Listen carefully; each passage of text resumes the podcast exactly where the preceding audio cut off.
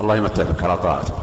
وإياكم الزوجة إذا أرادت أن تضحي هل يجوز لها أن توكل زوجها بحيث أنه يذبح زوج يذبح الأضحية وهي تكد رأسه وتقلم ظافيره آه، لا يجوز هذا. لا يجوز. يعني إذا وكل الإنسان شخصا نعم. يذبح عنه الأضحية.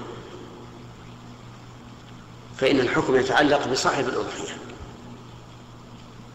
يعني لا يجوز. فإذا وكلت المرأة زوجها قالت يا فلان هذه مثلا 100 ريال أو أكثر أو أقل آه، ضحي بها عني. فإنه يحرم عليها أن تأخذ شيئا من شعرها أو ظفورها أو بشرتها. لكن إذا كان الزوج هو اللي اشتراها ضحية حتى وإن اشتراها إذا إذا إذا اشتراها لها. اشتراها لا إيه، لا يجوز. لا يجوز. والأضحية بعد ما تشترى.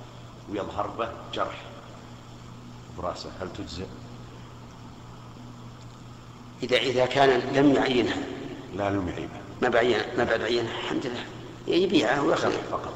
إيه، لا, لا قصدي الرجل الذي اشتراها. هل قال جعلت هذه أضحية؟ أو اشتراها بنية الأضحية؟ اشتراها بنية الأضحية. طيب إذا هو بالخيار. إذا وجد بها عيبا أو انجرحت نقول له اتركها. واشتري شيئا سليما نعم. جزاك الله خير. نعم.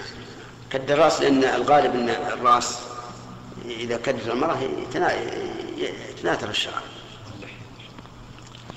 لا اللحية أهون لأن الرأس يكون مت- متداخل.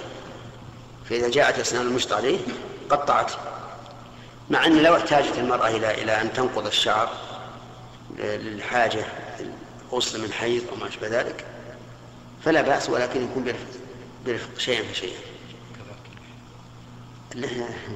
ما في أحد لحيته إذا كده تناثر الشعر لكن لو فرضنا فالحكم واحد.